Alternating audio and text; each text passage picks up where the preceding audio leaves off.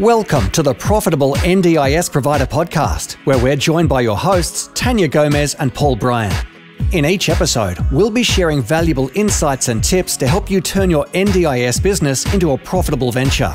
So, whether you're just starting out or looking to take your business to the next level, you've come to the right place. Let's stop surviving and start thriving.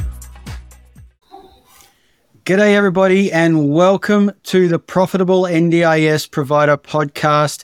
Uh, I'm Paul, and I'm here with my co host Tanya, and we've got some awesome people with us today who are providers in Australia. And I'm going to introduce you to Tiff, Josh, and Rachel. Please say hello, guys. Hi, happy to be here. Hello. Very yes, cool to we're, have we're doing here. a panel today. There's five of us. We've never had five before, so this is either going to be really great or really chaotic. I'm not sure which way it's going to go. So let's give it a go and see. Yeah. Um, we'll so yeah, we, we we have Tiffany. Tiffany has been working in disability services for six years, and in 2020, she started her own organisation, specially specialising in high intensity SIL supports and mental health community programs. She's passionate about offering inclusive and flexible work environments and believes that SSQ's staff culture is the single biggest asset to her organisation and is what drives her business towards success. We also have Josh. Josh formed his disability support company EQWell from the encouragement and support of many of his colleagues that all work at large service providers that sad- sadly went into liquidation.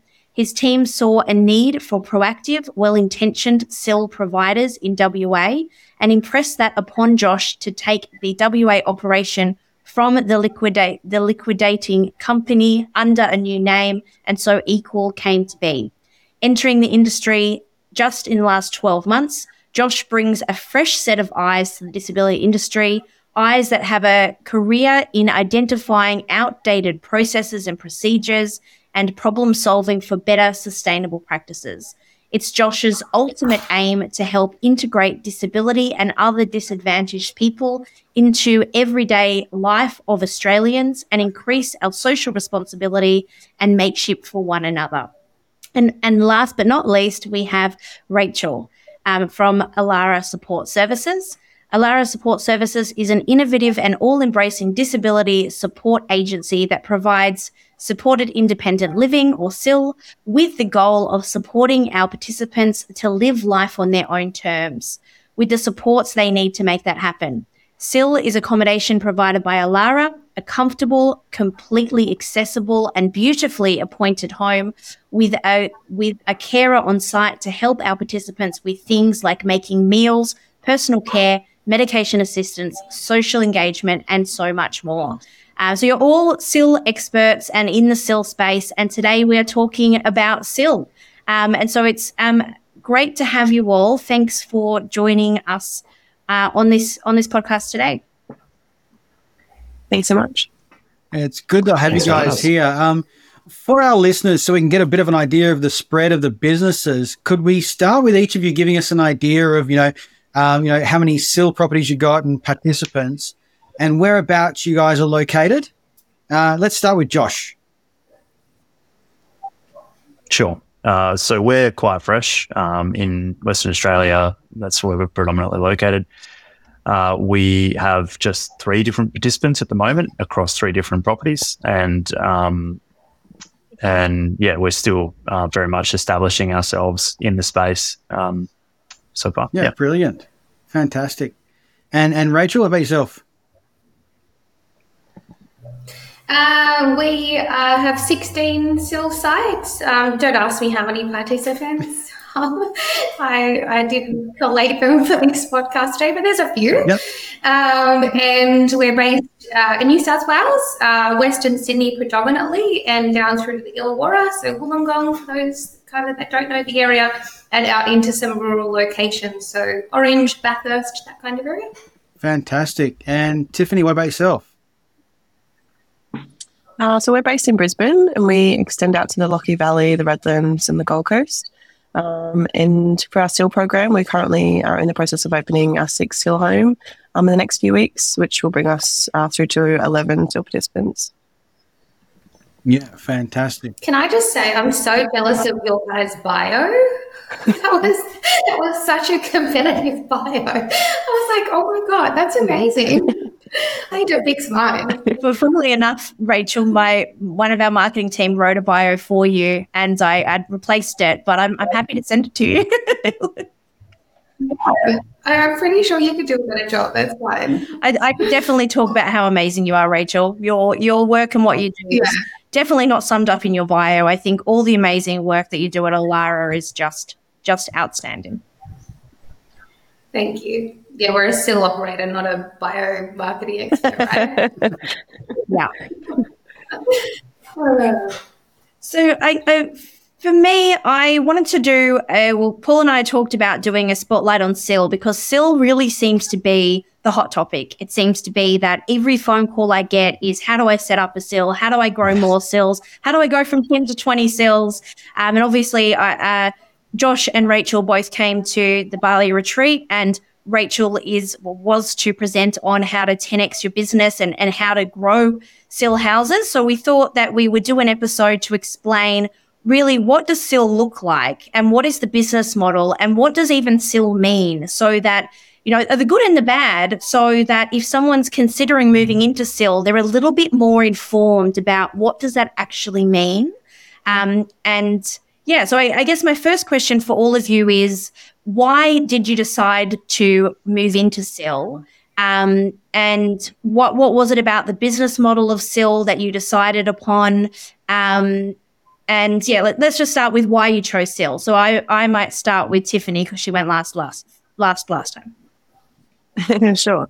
I think my experience in in SIL has always been that it's like a rewarding opportunity to have high impact and high influence in the outcome of a person's life. Obviously, you know, we're with them 24 7, we're with them with a lot more time.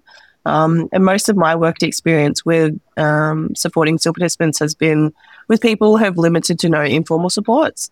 And so that has been a great motivator for me to create systems and teams that can give that person the greatest chance of feeling safe and pers- purposeful. Um, in addition to that, probably I believe that I have the skills to be able to make our SIL program profitable.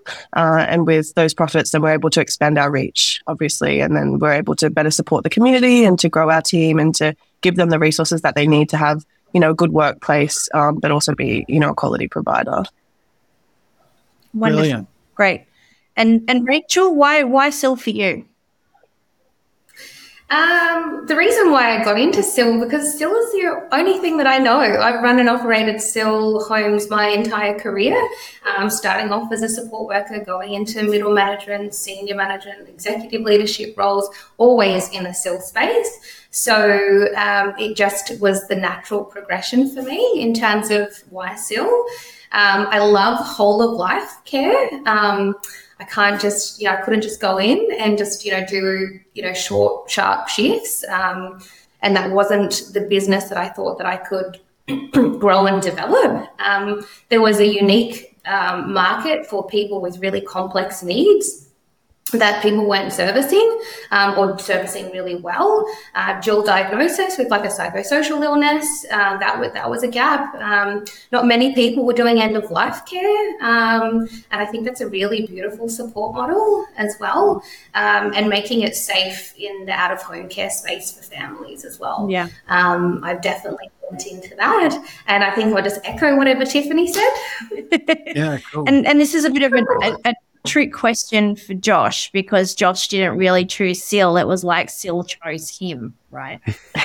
yes. Yeah, I I think um, for me, yeah. Look, I, I definitely inherited uh, all of my efforts within this space, but I what I've the way that I describe SIL, and when someone asks me what I what I do or what EQWell does, is that we we contribute to a participant's uh, safe home environment. We provide them with a um, a secure um, family environment so that they can kind of get out of that survival mode and into that more thriving sort of, um, uh, I guess, mode. Because a lot of people that are living with disability are living day to day, and and and as Rachel has said, there is a, an underrepresentation of service providers that are catering towards those higher intensity need needs disability um, disabilities and disabled participants. So, and, and often with multiple different diagnoses. So, it, by by sort of um, catering to that, I feel like we can really give some long term uh, positive outcomes for those participants. And really, I think there's a lot of people in SIL and in the disability space that are looking for this sort of short term uh, outcomes. In reality, we need to be thinking a lot more progressively long term. So, what does what does five year plan look like? What does a ten year plan look like uh, for a care plan for a participant? And and and you know something that was taught to me very early on was um, trying not to measure success in these larger, grandiose sort of outcomes that we would normally sort of perceive from you know my corporate days. Um, you know, just tiny the tiniest little behavior changes is such a monumental shift and and such a positive thing. And so when I discovered that and I fell in love with that, SIL was really the only option for me because I, I feel like that's where you know we can make the biggest difference, as Tiffany had said as well. That is absolutely where you can make such a strong difference to participant outcome. Mm. And and so before we go any further, what is SIL? I, mean, I know what SIL is, but if, if if someone is considering it for the first time, how would you explain what the supports are that you provide as a SIL provider? Anyone want to go first? Sure, I, I think because I'm I'm also a layman that's come into this right, um, very very very fresh to the industry. Um, I I think SIL is where we um, provide well supported independent living. So you know, we're providing a secure uh, home environment and helping to increase the capacity for the individual through um, collaboration or collaborative efforts with other therapies that are coming in and and ourselves as well and our own initiatives to be able to uh, increase the, the capacity of that um, participant within uh, the scope of their or the limitations of whatever disability or diagnosis that they have. Um, and the, the, ultimate goal of that is to to hopefully lower their um, their need for care so that they can properly and as much as possible integrate into their community. Wonderful. Anyone? Yeah, but, but it's accommodation. I want to pick up on on accommodation because when people call me and say, I had someone today, uh, a church, who called me today and says, I want to be a SIL provider. And I was like, okay, why do you want to be a SIL provider? And they say, well, we want to do accommodation. And they don't really know what that means. So when they say accommodation, are you renting a house and putting a participant in it? Are you going and putting them in a hotel? Are you, you know, finding them? Um, is it or respite? What exactly? Yeah, is it Airbnb? Is it, uh, you know, within a specialist disability accommodation premises? Is it all those things? Is it none of those things? a mix of those models? Mm. Rachel, you want to have a go at that one? I would have just, I would, I would have just hung up on that person. That sounds incredibly draining. That's problematic. Um, also, um, I should probably ask: Can we curse on these podcasts? You can. Or no cursing. It's fine. okay, all right, cool. Because that that tends to slip out. I just wanted to say I fucking love Josh's like fresh perspective. Like, how cool is it? That like to have somebody come in and have a fresh set of eyes and talk about it so like not differently, but just with like innovatively and make it sound a little bit sexier than normal, right? No, I come from my my branding days. they come from marketing. Um, so what was the question, Tanya? so, so explain explain to a brand new person what it, what does accommodation mean as far as SIL? What are you actually providing and how does that work? Uh, so how I explain SIL is exactly in the acronym. It's supporting someone to live independently um, across a 24 by 7 setting um, where they'll have somebody there to give them all of the necessary supports to live independently, whatever that is to that person. Yeah. Accommodation is just the brick and mortar. Yeah. And so in in your model, Rachel, do you rent a house and then you're providing the rent so you're their landlord, they're your tenant as well as providing supports? Uh, in some, so we have a couple of different makeups. So we have some properties that we lease either through a residential agreement or through a commercial head lease arrangement. We have uh, properties that we own. We have properties that we collaborate on with SDA providers or other developers building in the space. Um, so it would depend on how we're operating that home to whether we're the direct landlord or whether the SDA provider is claiming a portion of that person's funding, thereby becoming the landlord. Yeah. And Tiff or Josh, did you have any different models to that that you think are worth noting? Uh, we have a few SIL properties that are owned by the participants and we just operate inside of their own homes. Or I've had experiences before where participants have um, come together and bought properties together and we've just operated inside of that environment. I think it's Oh, I love that too. yeah, I think That's brilliant. I think it's just real- Co-op arrangement, right? yeah, cool. yeah. I think the the benefit can be empowering people to make their own decisions and not wanting to have too much control over somebody's life. Um, so we're very much just when people come to us and say, "What can you give us?" It's what do you want, um, and just building a support model around that. Love Yeah, that. it's brilliant. That's right. Yep. And and so how does SIL differ then than the personal care type services where you are sending a support worker to someone's home? I'm open for whoever would like to answer that.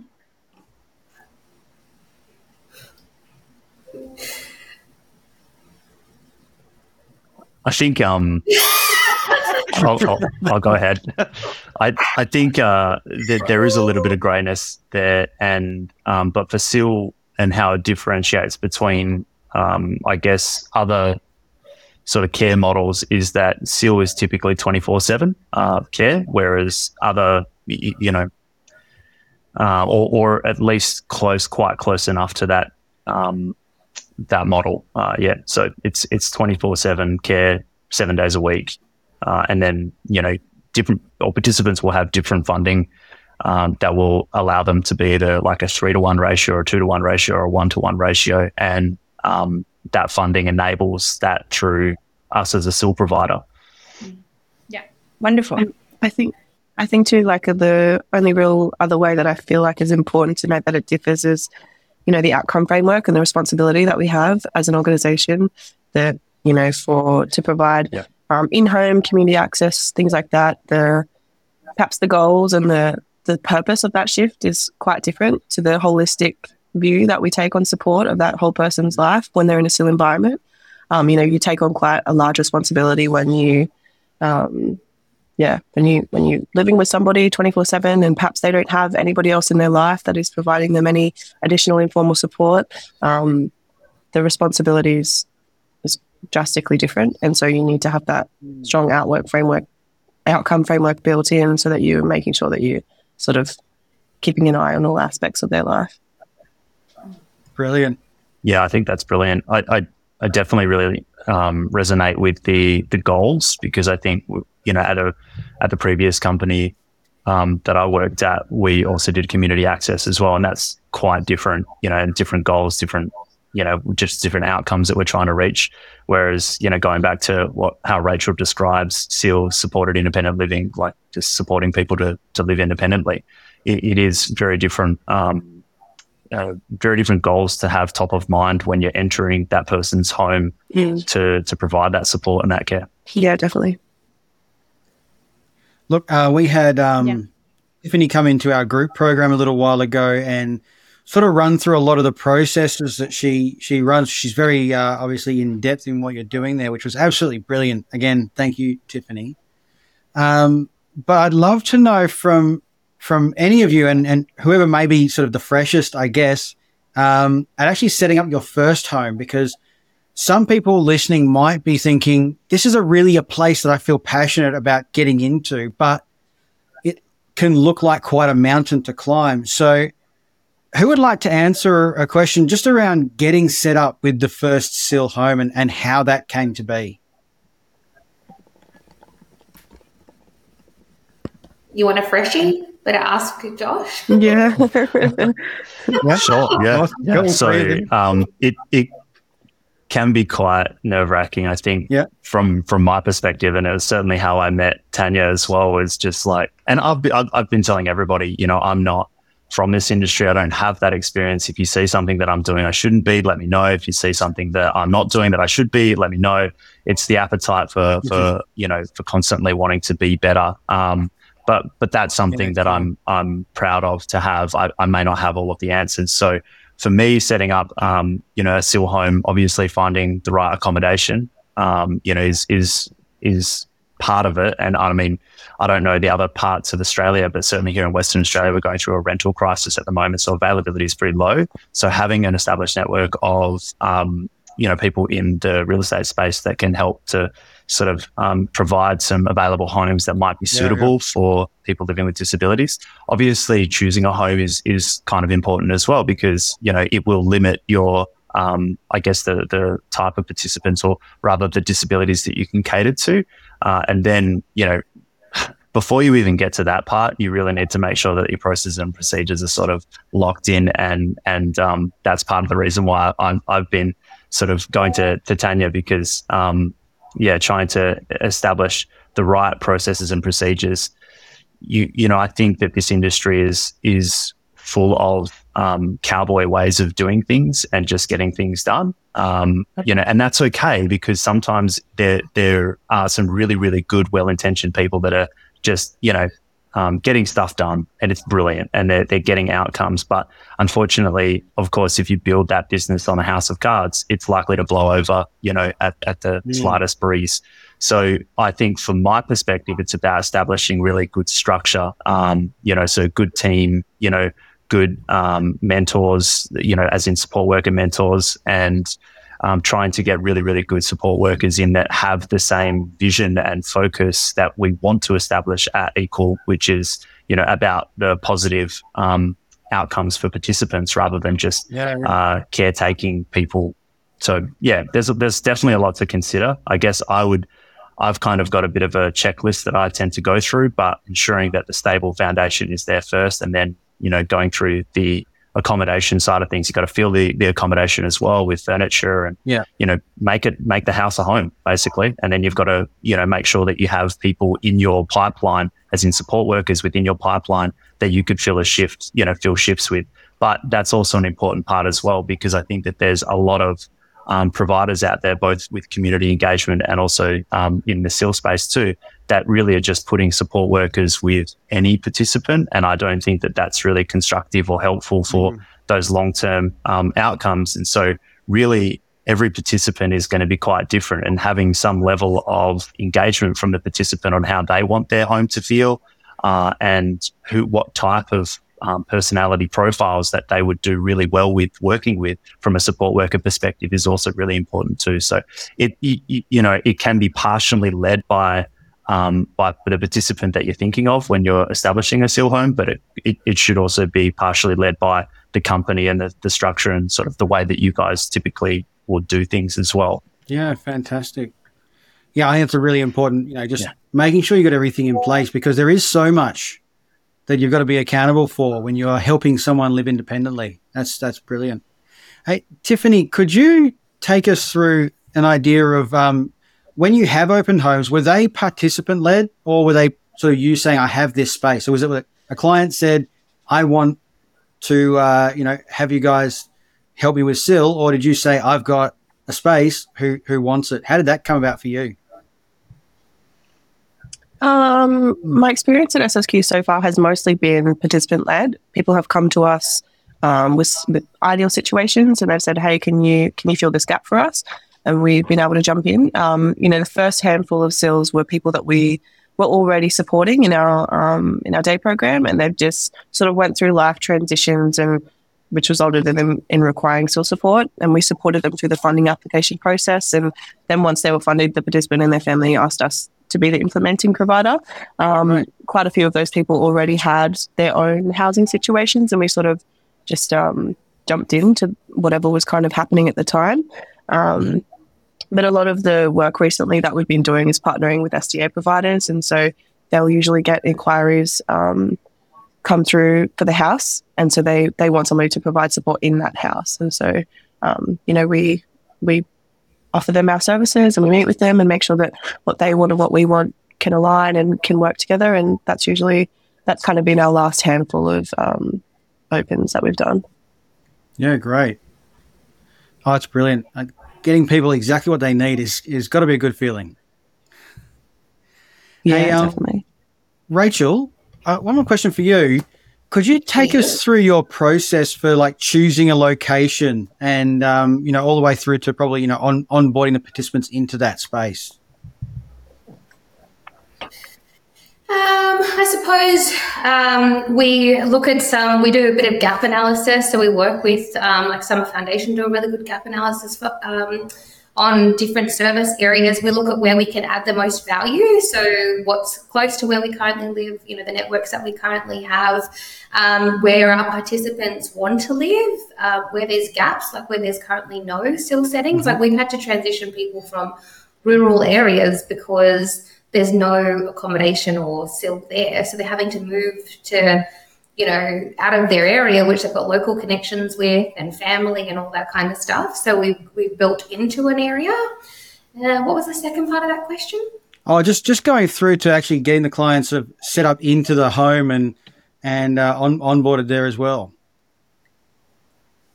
Yeah, so depending on where they're transitioning from, um, so we go on an onboarding journey. Obviously, if they're already a participant of ours, it looks a little bit different. But you know, traditionally we would go out and do an initial assessment, usually a three-hour assessment, um, where we you know go through you know their current living situations, any health and medical concerns, what their support needs look like, who they want to live with, what their ideal support worker is, what their currently weekly schedule is, what they're working towards, who their key stakeholders are. Da, da, da and um, and then we will ensure that we obviously if we're looking at placing them in one of our already like operating SIL homes, then we'll work with the relevant stakeholders. We'll put together a really robust transition plan. Um, I better plug Tanya. We make sure we've risk assessed it just quietly. Um, you know, we've we've done all of that stuff. Um, we'll plan some transitional sort of um, meetups if that's appropriate. Really, Right. it's it's participant led Yeah. in in terms of their onboarding and as to how quickly it has to happen versus how long we can draw it out. Yeah, that's really good. So, I, I, the next question that I have for all three of you is: What are the biggest challenges for you in being a SIL provider? Um, maybe we'll start with with Josh. Yeah, sure. So I I think in order to get the the best outcomes for the participant, really it's um, the challenges that, that I've had is in working with all of the other stakeholders. Um, so uh, ensuring that there are really good stakeholders that are proactive, engaged with the, the the support that they're actually providing their participants. So, you know, it might be support coordinators, it could be behavior support practitioners, it could be OTs, what have you. Um, I find that establishing a really good team is super that, that is cohesive, that is working together, um, that are that their goals are aligned, and there's a high level of communication between everybody. I think that is really what's um, so fundamental and critical to the to the, those long term benefits, those long term outcomes. Um, so, I guess by extension, the, the biggest problem that I've faced, admittedly, uh, you know, in, in the short time that I've sort of been in the industry, is when there that cohesiveness or that team isn't really um, as uh, working as well together or responding as quickly to one another. So I, I think one of the scariest things um, as a SIL provider is that because you're there 24 7, when things go wrong, particularly with certain behaviors of concern, it's your support workers that are at risk. it's also your brand as well that is at risk when things go wrong. So when you need behavior support, you know, in there immediately, like yesterday, you've got to go to the the support coordinator to say, "Hey, we need some things to change ASAP." So, you know, we need support in this way, or we need help, and and so you kind of need to um, you need to have a reactive and proactive team that that that that you're working with at from the other stakeholders. So when I'm choosing participants, I'm not necessarily choosing um, whether or not they've got behaviors of concern or, or what behaviors of concern they have. Um, I'm really choosing the team because it, it, you know, it all comes down to to to that for me.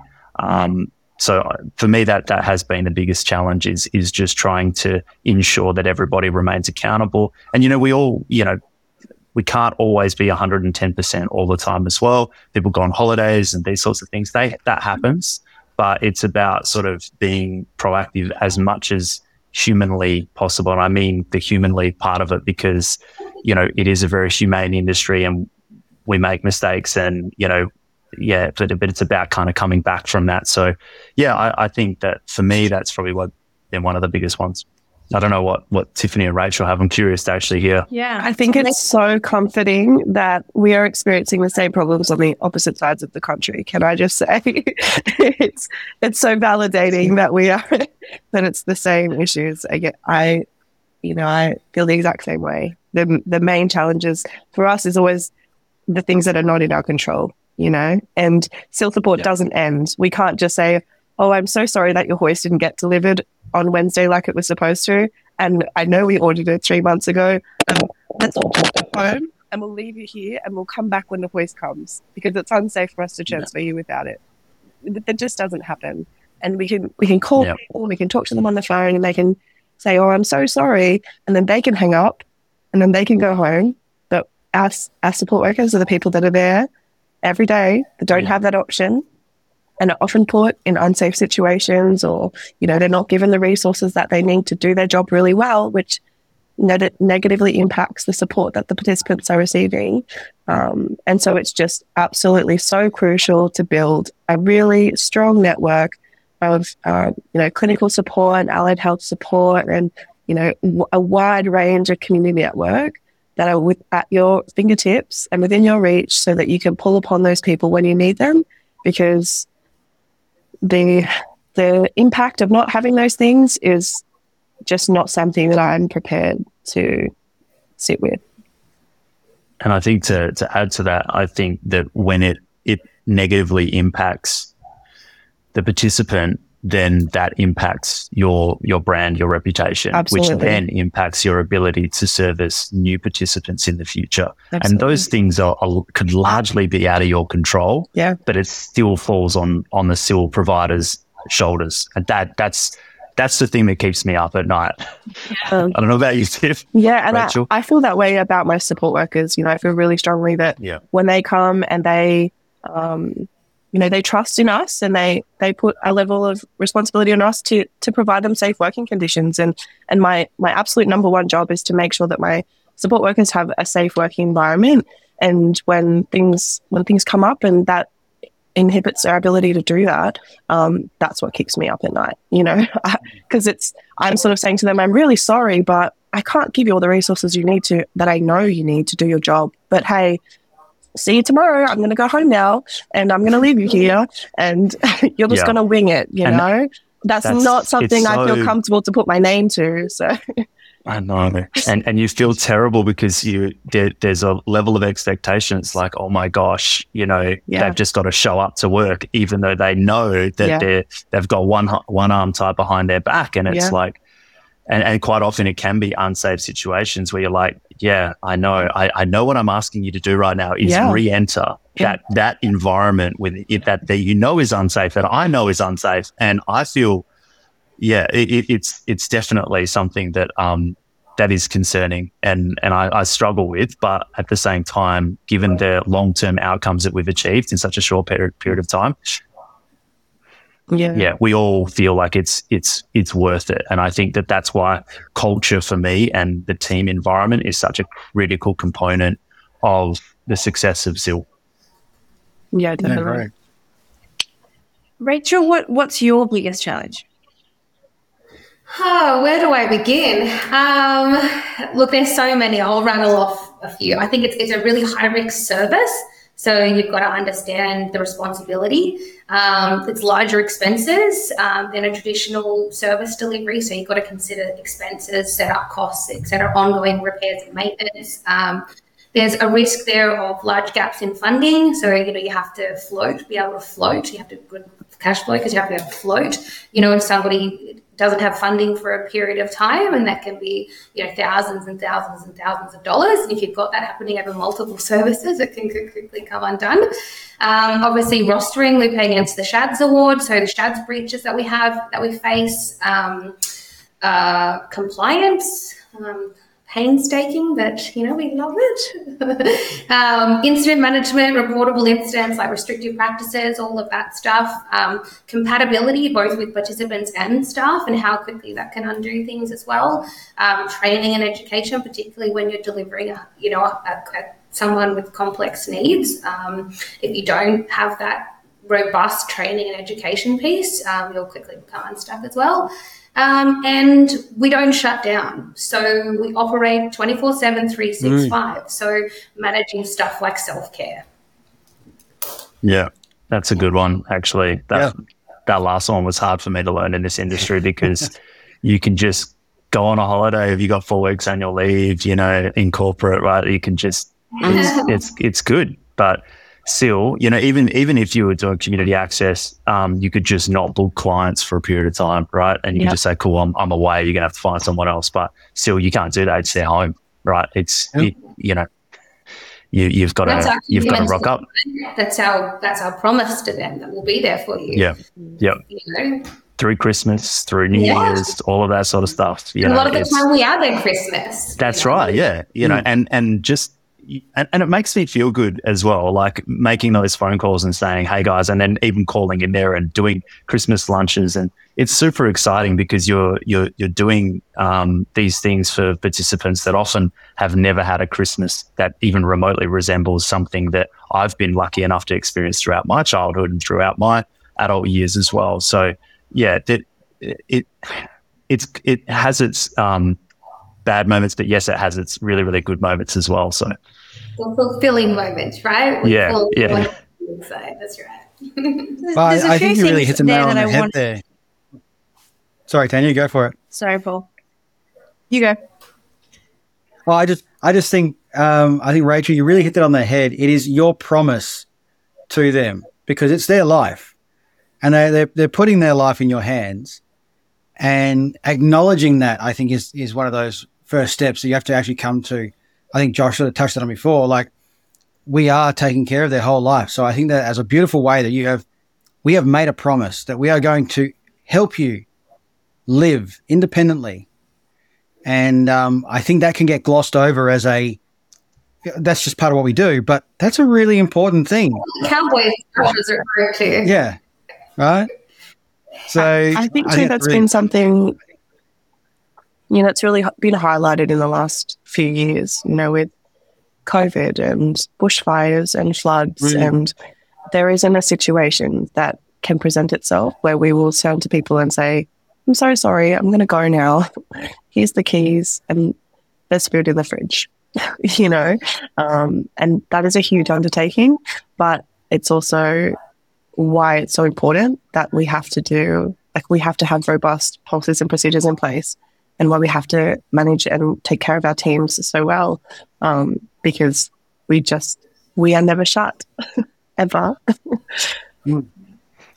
now the, the thing i wanted to pick up on there was um, i think rachel kind of mentioned it when she talked about large expenses and gaps in funding but i think something that i didn't hear from anyone was the inconsistency of funding between participants and how to claim for participants and the the challenge of managing the SCHADS award versus versus how much money you're claiming and that there's often a gap that you're almost expected just to wear. And I guess that's something, you know, where the profitable NDIS provider podcast, I guess it's something really to put out there for people who are considering it to think about you talked about floating, that you do need cash reserves. And this isn't something really that you go into without having some kind of financial backing or a way to manage that if you're going to do it at scale.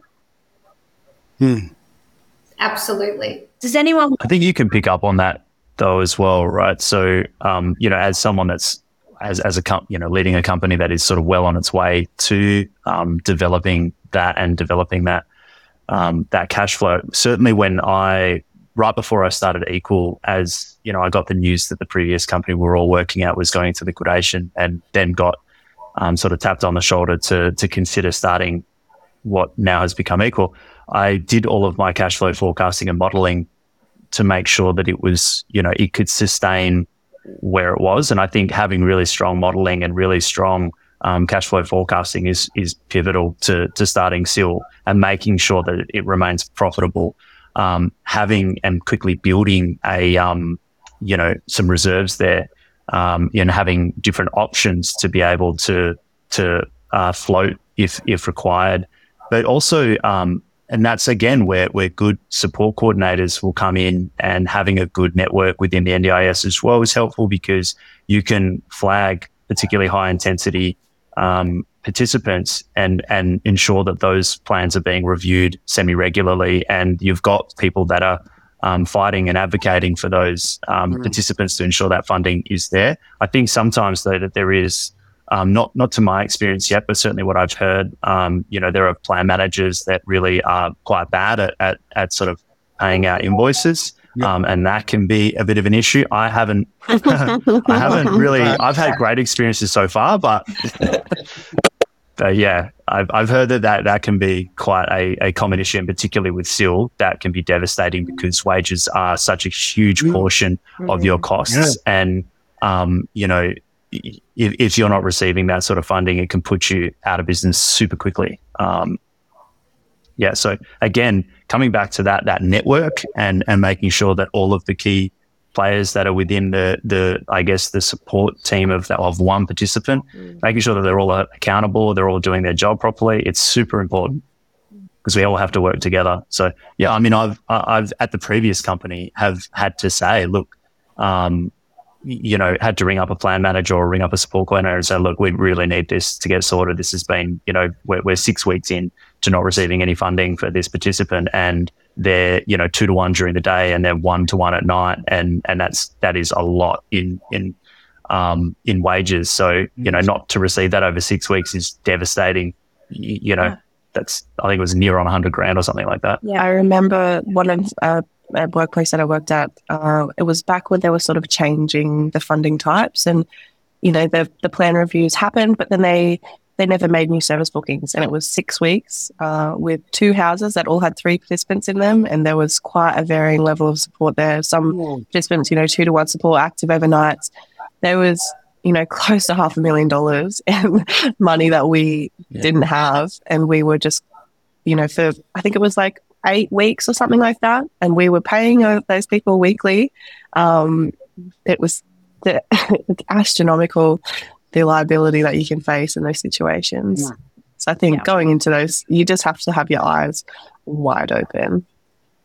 Mm. And, and the other thing I think you've all touched on, but I want to make a point of, is the sheer number of staff. So Rachel, as an example, spoke of 17 SIL homes, but I know you have hundreds of staff in those 17 homes. So it's the the scale of the complexity for SIL is what kind of staggers me when a brand new person is talking to me about it is they don't understand that you know I've I've had I've had clients and and people that I've audited who might only have 50 participants, but that can be a thousand staff that they then have to manage. So it's the, all of that people management side of things. And I think yeah, Tiffany spoke about and, and Josh talked about culture. And I know this is something that Rachel's really good at and really passionate about, but is there anything that you wanted to specifically mention about the element of staffing and how how different this is in SIL than other areas of, of NDIS delivery? Mm. Was that at me? Yeah, Rachel, you could go. Sure. Cool. I just wanted to add to that that financial modeling too. Is that I think that people see you know budgets of two hundred fifty thousand dollars plus, you know, and it's like a shiny little toy that they all see and they go, oh, this must be amazing and profitable. But what they don't actually realize is probably in the realm of all the NDIS supports um, have the tightest margin just due to the considerable overheads that come with yeah. running and operating a SIL.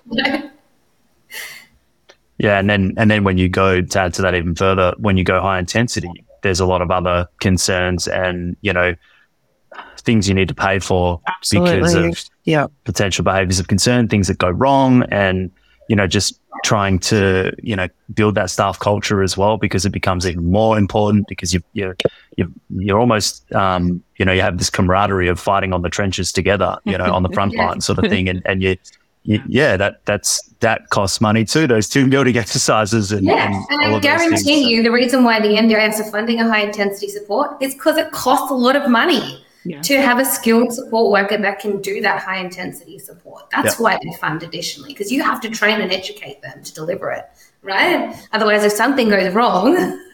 you know, you're in insurance. Yeah. Well, you're in big shit, yeah. you know? Yep. so just don't do it. Um, so yeah, back to your question, Tanya, um, about uh, like finding people like it's just staffing um, in general like staffing is on such a massive scale in SIL more than other areas how do you logistically manage so how many staff do you have rachel for your 17 houses and how do you manage all those people well, I, I don't manage them. that would. I, I think that's a good point. Terrible, terrible yeah, I was like, wow. Um, we have we have 200 staff. I can sure assure you that I do not manage them all, um, but I have incredible managers in place, which um, which are all purpose aligned with me. And I I hope that what happens is that when we onboard people, we set the precedents to our culture, our expectations, who we are, mm-hmm. you know, and then how we lead then filters onto my management team, and that then flows onto our staff. Um, that you know we, we're we're not corporate like this is just Allara. Like you know we're a very you know person centered with our team as well.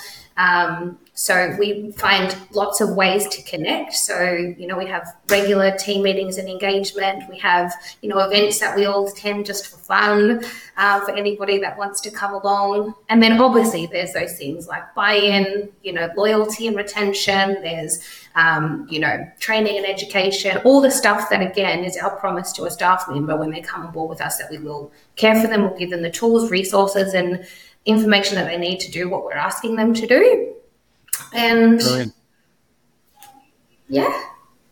Mm. Oh, very cool. Yeah, the, yeah, no, that was great. Yeah, I just think the staffing's worth actually pulling out as a point because yeah. it's so different. And I think that's what kind of is the difference in my head. And I'm not a SIL provider, but from my my viewpoint, the difference between providing a support in someone's home and providing and and making thinking that if you do that well, you can easily do SIL it's actually the the scale that skill SIL requires to do it well. And I think it's actually listening to all of you talk, it is because of this 24 7 operation that it never stops. And I think those things together are, um, I think, important for people to know before they decide to set up a SIL home or, you know, be thinking about this in their past. Totally. Yeah, absolutely. Yeah, I, I think that, um, you know, having entered this this industry recently, this particular service industry um, recently as well. I think that the staff culture and the staff is is literally 100% of of what we do. Uh, I would never have dreamed or thought about starting EQWell unless um, what happened did happen, which was the staff thought, yep, well, we're doing such great things and we've made such great progress with the participants that we've got. We don't want to lose that and we don't want them to go backwards with either other providers or more likely going to an institution.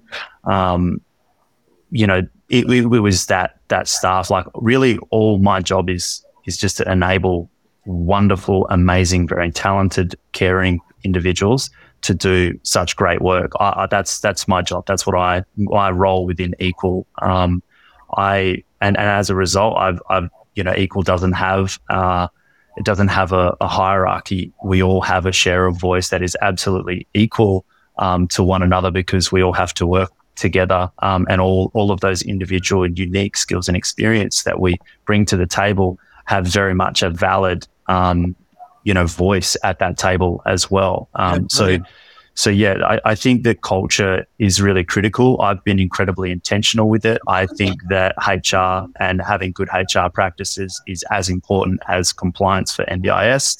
Um, it is it is everything. Uh, so so if, yeah, if you want to scale, and part of the reason why I'm trying to align all of these processes and procedures even before I consider scaling at all is is because I I when when you do scale, um, you know.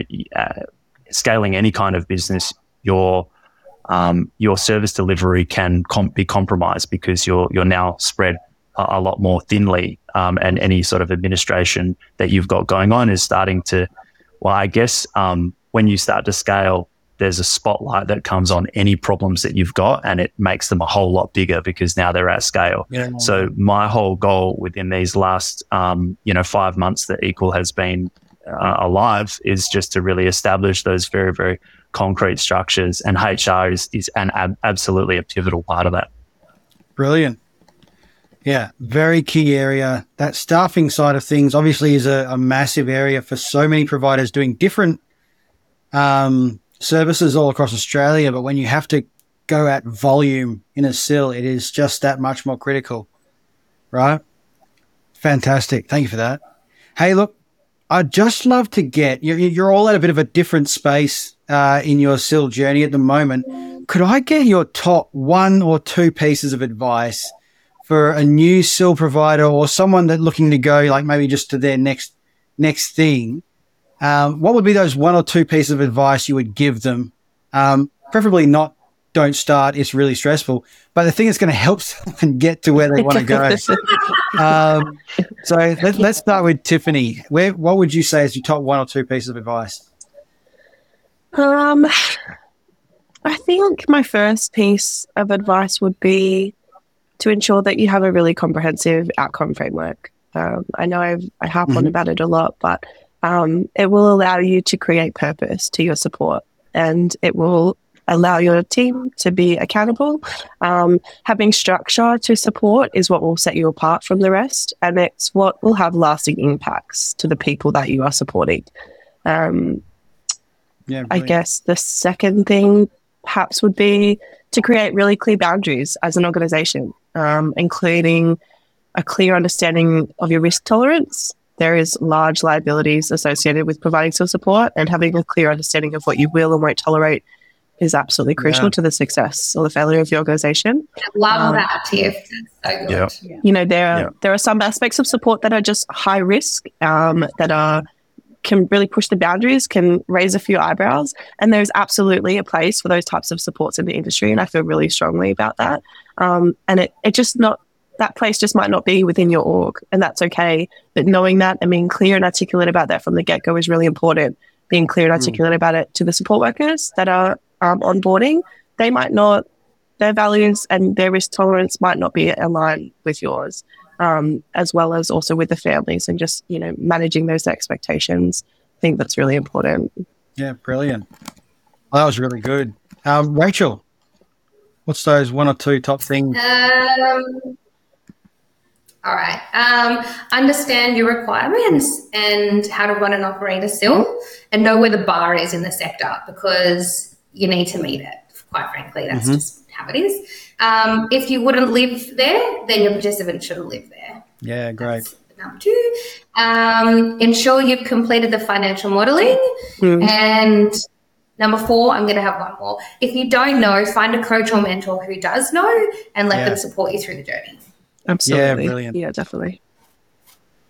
Fantastic. Josh, Yeah, I think. probably think pretty fresh uh, for you. What, what's your top I think tips?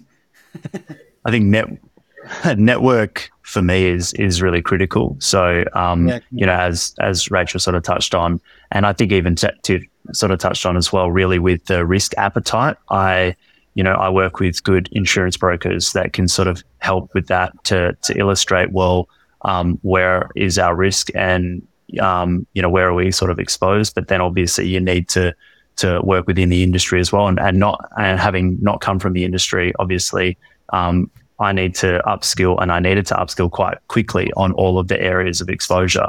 Um, and so having that good network really did help me to to get the knowledge that I needed and fill in the gaps. And what you know, I I, I don't think um, I think that, that that's part of the reason why I harp on about sort of culture is whether you've got them employed within your team or whether you're that part of your, your network, but ensuring that you've got people that represent um, so many different skills and experience that can help fill the gaps of, of your own knowledge. So network for me is probably um, number one. Uh, you know, starting any business, I think network is, is really critical to help um, establish those good business practices.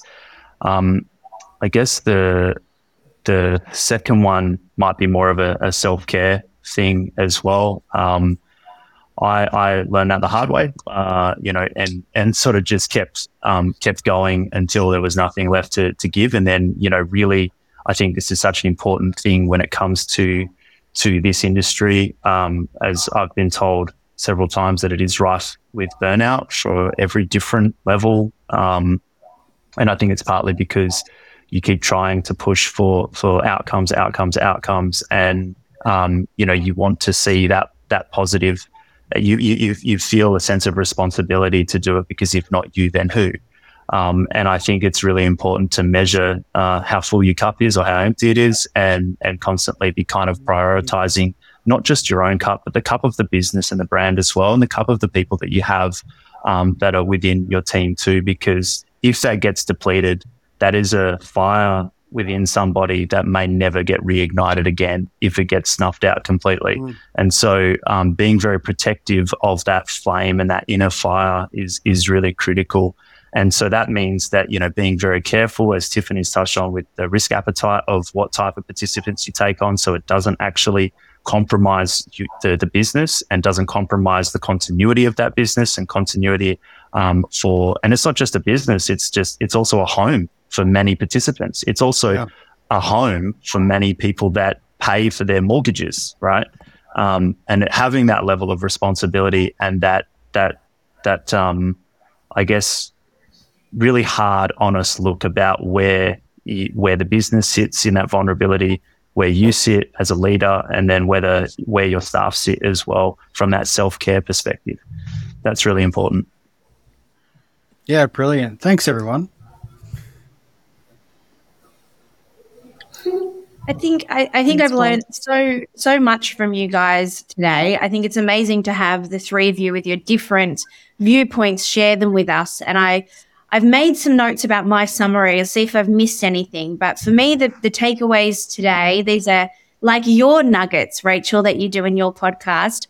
Um, the, the first thing for me is that SIL really should be a home, first and foremost. That making an impact is the biggest reward that you need to start by meeting participants' needs and figuring out what it is they want before you do anything else. Um, that one of the biggest challenges is this idea of never being shut.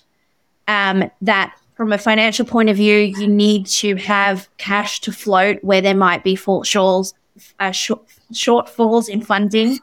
Um, that HR and people are key and I haven't tried to summarize your tips for success, but I think I learned a lot from them also. Is there anything that anyone thinks that I've missed as a takeaway for today that you think we need to bold and underline?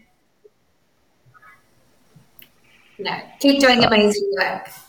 Yeah, I, f- I feel like there's so much to do with SIL and, and this industry as well. Um, I could probably talk about it quite a bit, but I think that's a really good summary. Yeah, thanks, Josh. Fantastic.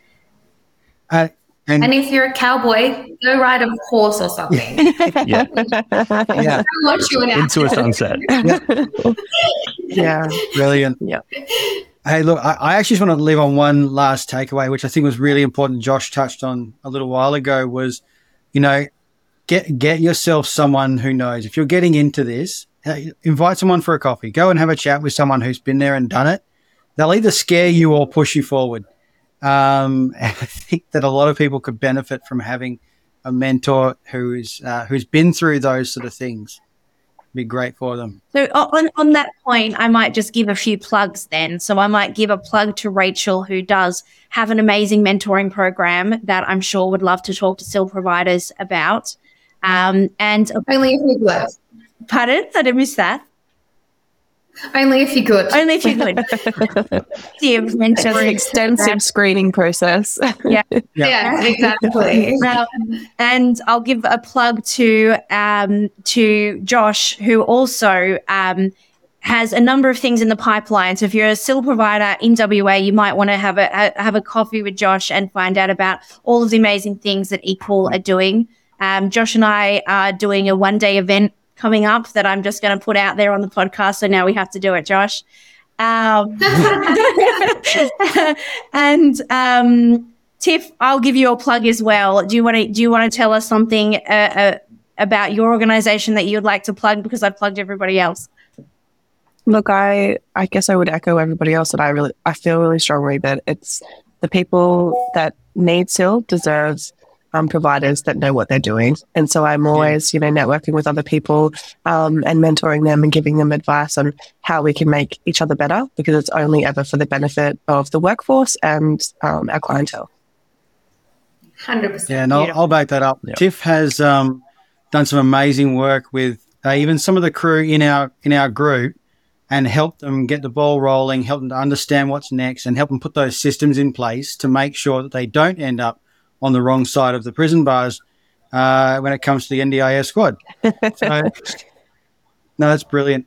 Hey, thank you so much for joining us, everyone. And to all our listeners, this is the end of season two. So, um, guys, I'd love you just all give a, like a I guess, a wave and a, and a shout out. Say, um, see you later because we're up now. Awesome, brilliant. And guys, Thanks so much. Thanks for having us. end of season two. Please join us for season three, which is kicking off in a couple of weeks. Thanks so much. See you later. Thanks for tuning in to another episode of the Profitable NDIS Provider podcast with Tanya Gomez and Paul Bryan. We hope you found today's episode informative and valuable. If you enjoyed the show, please don't forget to subscribe, leave us a rating, and share it with others who could benefit from our insights. Until next time, keep thriving.